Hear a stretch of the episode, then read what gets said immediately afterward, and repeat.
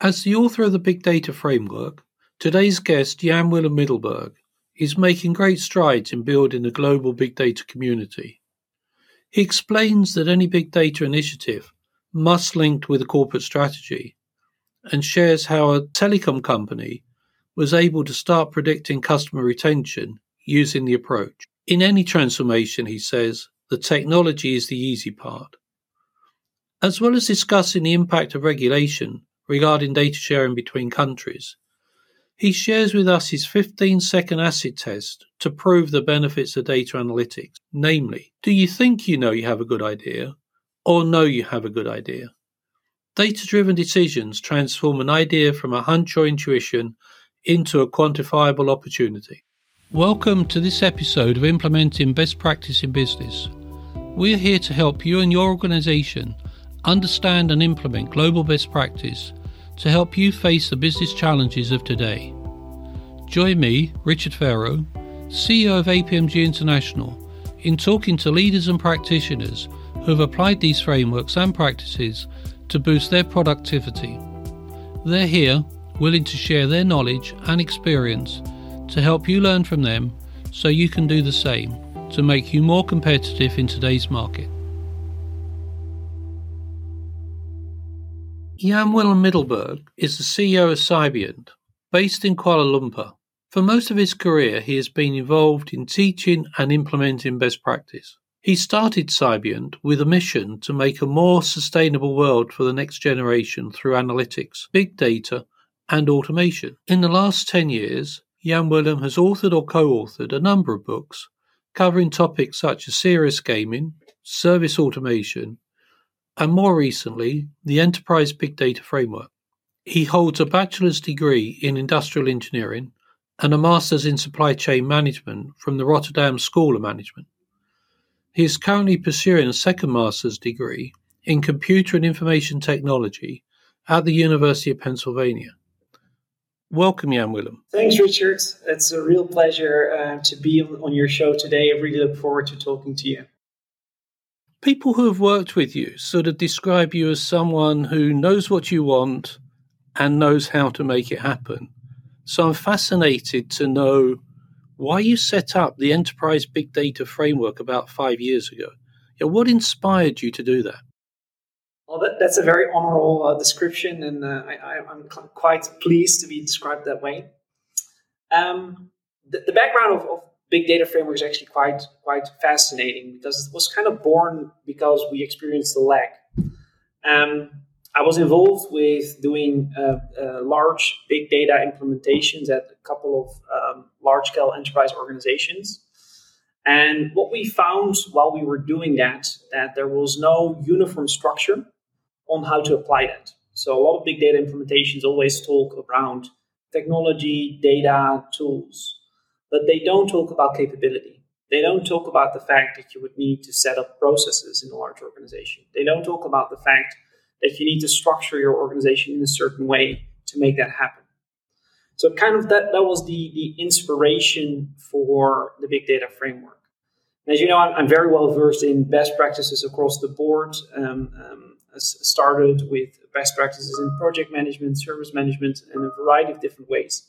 One of the, the common denominators there is that it's very well organized. There's a very clear structure. It showcases uh, companies what they would need to do and when they would need to do it. And that was lacking for the, the whole domain of big data. That kind of provided the inspiration to, to create that and to look at what are critical capabilities that enterprises need to move forward. So, are you saying then that there isn't an industry standard definition of big data? There's, there's no recommended way an organization should transform, or at least there wasn't, you know, five years ago when you started on this quest to help organizations understand big data. I mean, really, was it really a wild west out there with, with no real guidance? Well, I, I think you could say that to a certain extent. Um, um, not that there was no complete guidance, but what you really saw is that the whole conversation was driven by the technology vendors. So all of the big tech companies that have a very specific interest in the fact that you're using their processors and their databases, etc. Um, so what I found, and that was really, really lacking at the time, is that there was no guidance from a vendor independent approach, not one that is focused around how do you build up a big ent- a big data enterprise regardless of the technology that you're using. I kind of think that's the unique part of what we were able to accomplish with the uh, enterprise big data framework is that it's completely vendor based model or vendor neutral model and it's based completely upon capabilities and best practices. So it doesn't really matter what your underlying technology stack is or what kind of industry you're in. It showcases a roadmap on how do you build those capabilities over a longer period of time. And I think that that's that was the the, the gap. Um, if I would call it a wild west, I don't know. Um, but um, yeah, it, it, there was that was a significant gap that we saw, and I think because it was a large gap, that was also the reason that so many people jumped on it as a as a framework that they could use and embrace, um, because it was uh, a uniform approach. I mean, this this is fascinating. This this this conversation around the technology I've seen some very impressive visualizations of large data sets in various hackathons. And, and it all looks fairly easy to the people that are creating these things. But you know, what is the really tough part about understanding big data? Is it the technology stack, or is it the business insight, insight into what you're trying to achieve? Yeah, I, I think that's um, that's the crux of the matter, and that's a very good question to ask because um, it's not about the technology because yes you're correct. Some uh, data scientists they're fully much able to create the most beautiful visualizations which all kinds of cool graphs that are very inspiring. However where it, it lacks is that you also need especially in a larger enterprise you need to make sure that uh, big data is embedded in a sustainable way and that there's a business case for it. So ultimately um, it's a business decision. So you need to make more money than you spend. So it's very easy to to kind of um, send a couple of data scientists into the wild and say, you know, come up with some beauty, beautiful visualizations. But in the end, it's around where where does that make value for for a big company, and that's also why in a lot of larger enterprises, what I've experienced close by is that they either scale down or they they don't consider it a success because they were not able to actually showcase that this is a sustainable model and that um, um, people who actually do all this kind of analysis bring that amount of value. So that's that's the line I think you need to balance. And and what I always um, start explaining when when I start with the, the uh, quick introduction of what the framework is trying to accomplish is that you will always need to start from a strategy part. So so what is it what you're uh, um, trying to accomplish? As you probably know, with big data, um, there are so many uh, data sets out there. You, you can potentially spend the rest of your life analyzing all kind of cool and nice things. Um, and, and that's also what you see happening every now and then on the internet. There's a cool visualization. But the question is, does that visualization make any money? Does that bring any kind of business value towards a large company? And, and that's where the difficulty part is. So, so yeah, well, yeah, working with clients and, and sort of trying to get them to adopt the big data framework and, and to move down this this transformation. Do you have a favorite story? Do you have a favorite example of something that was uncovered by an organization that added real value that wasn't really considered in the past? Yeah, so I, I think there's a lot of um, use cases that you now start to see to become a little bit more industry standard, but they were not so common a couple of years ago. One, one of the fa- um, my favorite case studies is, is, a, is a, a, company who embraced this and, and did a project in Taiwan. It's a big, big telco company. Um, and what they did is that they, they started to look at all of their customer data. And um, what we uh, looked at is can we build a predictive model that based on the behavior of that customer on their website and on their the, the amount of usage of their phone bills etc can we predict whether that person at the end of their contract is going to switch a provider which is a concept known as churn or not? And that model proved to be uh, tremendously accurate. So if there is no engagement if people don't visit the website it's a very strong uh, uh, telling tale that people are not interested in renewing their contract and by separating that and, and by specifically targeting that group, they were able to um, reduce that churn with around 15%, which which is in terms of business value. Now that we talk about that, is tremendous. I mean, that that that sounds pretty intuitive to me. So, is big data really about providing the evidence to support or not to support a hunch or an intuition? So, you're driven by the data rather than by what you think might be the case. I absolutely believe that. Um, a lot of organizations still make decisions because um, they, they think that's the best way forward. Um, what I always try to do um, when, when somebody comes up in, in our company with an idea or something is, is I always ask the question do you think that's a good idea or do you know that that's a good idea? and the difference in that question is, is quite exemplary on have you done your research? Do you have the data to back up those facts? And I think if every manager were, were to ask that question, uh, you know, a little bit more often, then you get more towards a data-driven uh, uh, enterprise. And uh, all of the, the facts show that in the end, if you take data-driven decisions consistently, whether it's in marketing or finance or uh, any kind of product development decision, um, ultimately those decisions are better than just people who make decisions based upon what what they what they think is a good idea. And that's that's a numbers game. And I'm not going to say that you know obviously there are some brilliant inventors who come up with an idea that they completely invented by themselves.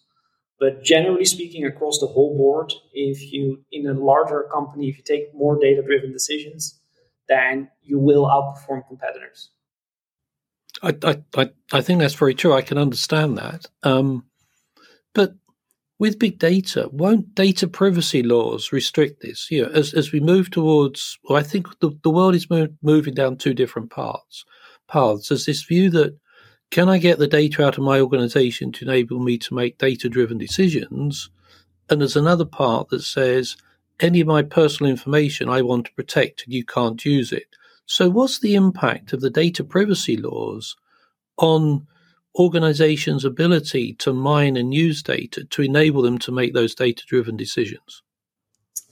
Well, I, I, think you're touching upon what is going to be the, one of the biggest questions of the 21st century because um, um, what you're going to, or at least what I'm seeing, is that um, the world is moving two different ways. So um, I'm based in, in uh, Asia Pacific uh, where there's a lot more freedom when it comes to data pre- uh, uh, uh privacy. In Europe, they're uh, being way and way more strict. So it's, it's going in two different directions, very very clearly, and it's it's a very difficult question to answer because um, it, it, all depends a little bit on, on what is your belief system and um, what is the value that you or an organization places on data privacy. Um, so we, we, uh, let, let me express it a little bit in terms of, of, of, the scandals that we've seen across the world. I think one of the, the, the most famous cases obviously uh, Cambridge Analytica that used uh, publicly available data to, to manipulate how people can vote uh, and, and are able or at least claim that they had an influence on the outcome of elections. Um, obviously, that is one of the dangers of um, big data because the whole world, whether it's the stock market or the way that people vote or the, the, the things that people do on a, on a, general basis, is moving in similar patterns. Uh, and the big paradox of our time is that everyone thinks they're unique, but if you put it on a larger scale, then we're all uh, behaving very similarly. And the way I always like to explain this is, is uh, think about your neighborhood. You are living in a particular neighborhood because you fall within a particular income class, um, you like to uh, have you have a particular family situation. You like to go to particular grocery stores which might be nearby. You live and work in a, in a, in a building close by. So if you take that on, on a more uh, macro scale you're going to see that all the people that live in, in your street have similar properties. You'll still on a, on a micro level find that you're very individual and very unique. But in a bigger picture that is a completely different dynamic than uh, another town or in another country. So it all depends on, on what kind of skill you look at things. And, and the big paradox of our time is that even though we all think we're more individualistic, we're moving more in, in similar patterns because the data driven decisions that companies make are based upon those target groups. So, um, yeah, a, a, lot of um, discussion is uh, currently going on to, to the extent of what is personal or private information. But the fact that you live in a particular street, uh, street, which is probably public information, will already tell me something, or will tell me quite a lot about what kind of things you probably like. And, and that's the difficult part. Uh, and, and there's no real clear answer, I would say, at this moment on how do regulations should or could even cover that towards the future. It's a real problem, isn't it? Because the internet, you know, says basically there is one, there's one world. You know, we're all part of that world. Information crosses borders. Nobody knows a physical boundary. Yet you now see governments starting to revert back to their national territory. And you, know, you can't, if you use my data in my country, you can't take it out of my country because I don't want it to go somewhere else.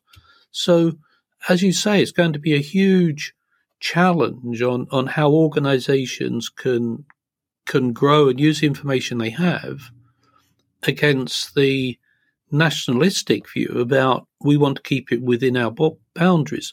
So, do you think we're going to see the growth of things like data trusts where people sign up to sharing some data under some form of legal or quasi legal agreement to to deal with this issue, or do you think there's another route out of the problem? No, well, if, if I would have a, a clear route out of the problem, I would have po- probably published something on that or, or to have a, a recommendation in, in that area. And um, I, I, would say every government um, um, in the world is struggling with this question to a certain extent because um, some of the, the, the, elements are easy. Uh, you know, where do we store data? We can kind of still make that within boundaries of, of a data center somewhere on Earth. But it already gets way more complex when we're talking about um, features of behavior or the fact on how we're thinking or what we're looking at online, because that is almost untrackable. Um, um, where in which particular country that it, what, that is happening. Um, every different, well, most of the websites you visit will be hosted in different servers in different locations. So it, this morning I was on the APMG website, which I think will be hosted in the U- or in the U- in the UK. Um, our website is obviously hosted here in Malaysia. So only that that issue alone is is an unsolvable kind of uh, uh problem that we're going to get into. So the, the data trust that you're mentioning, I think, is a very interesting development. Um, and I, I support the, the idea behind it in the sense that you, you are going to give active consent in order to use something. Um, but whether it's going to be practical and workable, that's a whole different thing. And, and, and that also brings me towards kind of a separate discussion. I don't know if we have time for that, but it's um, the extent to, to, which people are willing to pay for these kinds of uh, services. Um, one of the very famous phrases that, that you hear a lot in, in uh, the domain of big data is if the service is free, you are the product. Um, and whereas a, there's a lot of people who, who, want to be participants in these trusts or that would like to have control, at the same time sign up for a free Gmail account and they have a Facebook profile and, and they, they do expect a lot of services to be free. So that's also a very uh, big um, equilibrium that is is not an easy question to answer. Yeah, and, and I suppose it's because we've been brought up on the internet is free. I mean, if you think about it, imagine we had to pay for emails. You know, so that whenever that an email was delivered, concept, right? and, and it may not be a bad way, of course, of actually dealing with the huge energy costs associated with, with running server farms and that.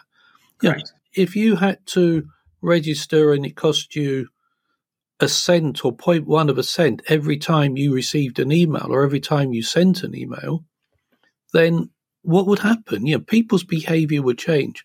But absolutely. But yeah.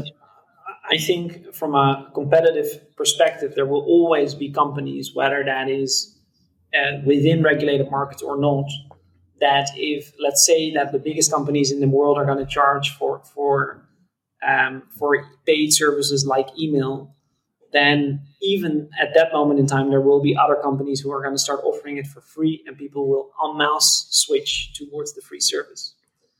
So, um, this personal inclination that we have in order to use free services comes at a cost, and that cost is obviously the whole issues around that data privacy that we just mentioned. A straightforward way out of this, uh, I, I, I, actually believe there isn't.